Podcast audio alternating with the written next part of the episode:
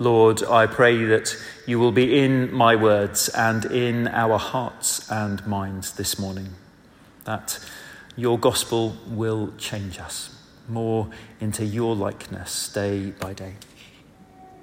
In Jesus' name, Amen. Well, I hope that um, many of you here this morning will know, whether from receiving uh, periodic emails from me or from your worship at our other churches in the Cranmer Group over the course of the last month, or at the very least, uh, having been here in Whatton on the first Sunday of March, that we've been following a month long preaching series in which we've explored God's generosity to us and how we are called to respond to this giving that he initiates.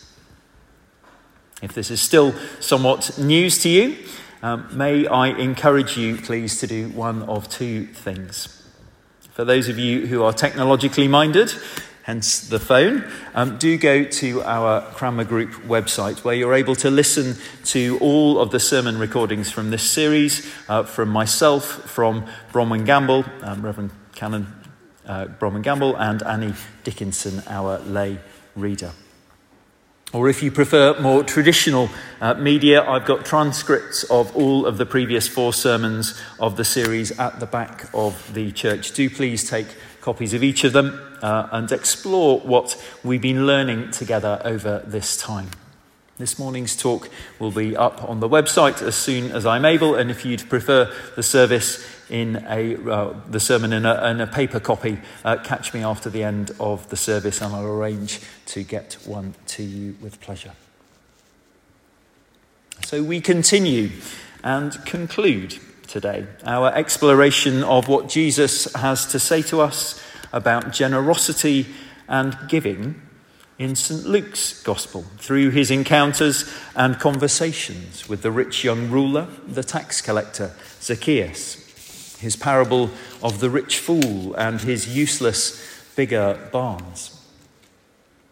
Today, Christ doesn't speak directly with the main protagonist of our story, nor does he construct an imagined parable scenario, but rather in the person of the poor widow and her act of extravagant giving he and his disciples are able to observe from a distance both her behavior and that of the ostentatiously wealthy as they give to God in his temple in Jerusalem from what they possess.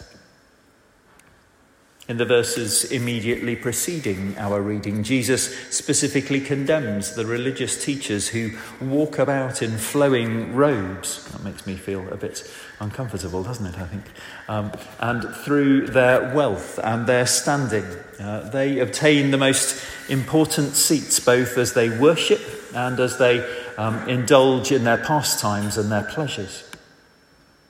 He's especially scathing indeed of the way in which they make an outward show of obedience to God, whilst at the same time, as he says, devouring widows' houses.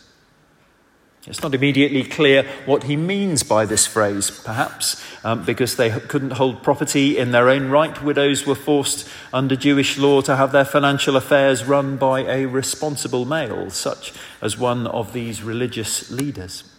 And that when they took this responsibility in law, in fact, the way that they treated such widows was diametrically opposed to the protection and the nurturing that were the obligations of the wealthy and the powerful under the law of Moses.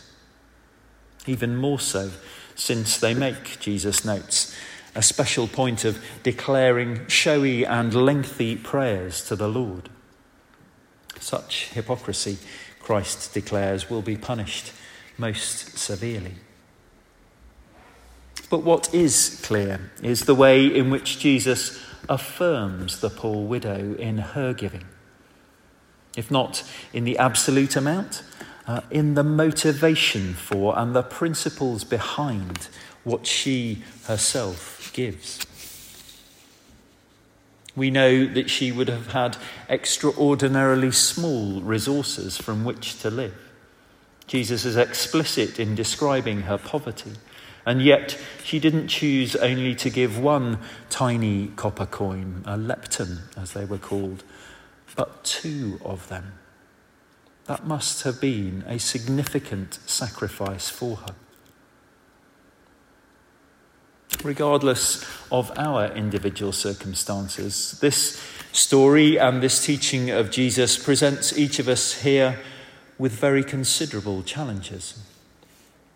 From a global perspective, we are all, regardless of our relative wealth in our immediate circumstances, in the very topmost percentiles of the richest individuals on the planet.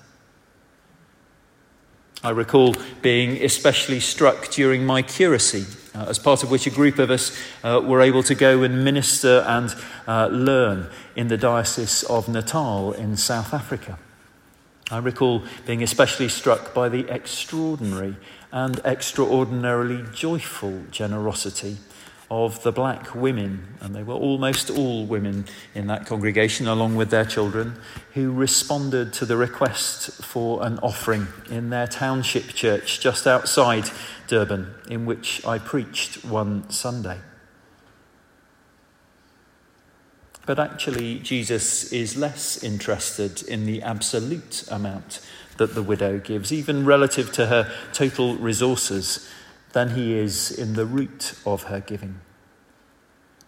She puts to one side her immediate desires or even needs, and she chooses in her generous stewardship of what God has already given to her, little as it may be in her particular circumstances. She chooses to respond to God in love, for the love that He has first shown to her by creating and sustaining and blessing her, poor as she may be. The Anglo Jewish 19th century banker and philanthropist, Sir Moses Montefiore, was once asked how much he was worth. Pausing for a moment, Montefiore responded with a relatively large amount of money, but one that nevertheless confounded his questioner. Surely he was much more wealthy than that. You didn't ask me how much I own, replied Sir Moses. You asked me how much I am worth. So I calculated how much I have given to charity this year. You see, we are worth what we are willing to share with others. So Moses, I think, was onto something, but didn't go far enough. Perhaps due, due, due to his Jewish as opposed to his Christian faith. Because the teaching of Christianity says that we are not worth what we are willing to share with others, but what God is willing to share with us. And as I said at the very start of this sermon series, the starting point for any conversation about how we give to God is the sacrifice of Christ on the cross. For God so loved the world that he gave his one and only Son, that whoever believes in him shall not perish, but have eternal life. The people of Jerusalem who came out of their city to welcome Jesus that first Palm Sunday didn't yet know that he would have to lose his life in order to fulfill the task our Heavenly Father had given him. But despite all the opposition of the religious establishment and their imperfect understanding of Christ's destiny, the crowd recognized him as their Lord, the Messiah who had come to rescue them. Their shouts of Hosanna mean save us now. And so they laid on the ground before him the objects befitting the entry of a ruler cloaks representing those of the enemies who'd been vanquished, and palms waved above him in victory and triumph as he rode into the city. The question for the widow in the temple, for the crowds outside Jerusalem, and for us today is essentially the same. What do we bring to worship the King? What do we bring to worship the King? When we gather together as the people of God on occasions such as this, we bring our presence, our attention in our heads and in our hearts. Many of us will have given in different ways, using our skills, our time, our resources, financial and otherwise, to make possible this time of praise and prayer and all the others that we share. We give of ourselves because we love our churches and because we wish to see them grow and flourish with new people coming to faith in Jesus Christ and blessings shared throughout our communities through the service of our church family. All these are good and at their best wonderful motivations for giving. They bring glory to God and gladden his heart. But in the end, the question for each one of us is the same as the one that the risen Jesus asks Simon Peter as they share food on the shores of Galilee. Simon, son of John, do you love me? And out of that love, what will you give to the God who gives his all for you and for me? For those of us who are regular members of our Cranmer Group Sunday congregations, I have written to each of you. Firstly, to thank you all for everything that you already give, financially and in so many other ways, to our church family. And then to ask you prayerfully to review that giving if you would. I won't go further into the detail of what I say in those letters now, other than to say that we have a big vision for how we wish to flourish as God's people in this place, and all the ways in which we can bless our communities as He works through us. I hope that you'll catch something of the excitement and feel called to join us on our shared journey to see His kingdom come throughout the whole of our benefice. For those of you uh, to whom that applies, personally addressed letters are on the table at the side for each of you. Do collect yours after the service. They are uh, by village um, or by, by your normal home service, as it were. So if you can't find yourself in one pile, have a look in the other or the others. I really hope I haven't omitted anyone. Please forgive me if I have. There are some uh, that are addressed more generally to uh, Cranmer Group friends. Do take one of those if you can. And if um, you're not part of our regular congregation and you would like to uh, find out a bit about what we're doing and maybe consider uh, giving towards God's work in this place, do please take one of those Cranmer Group friend envelopes as well. Find out what we're up to, become part of it if you wish. We would love to have you with us on the journey.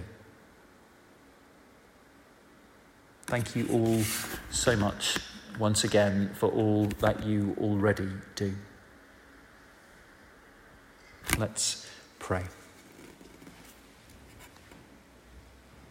Lord Jesus, as we remember today your entry into Jerusalem as King, Open our hearts to sing your praise.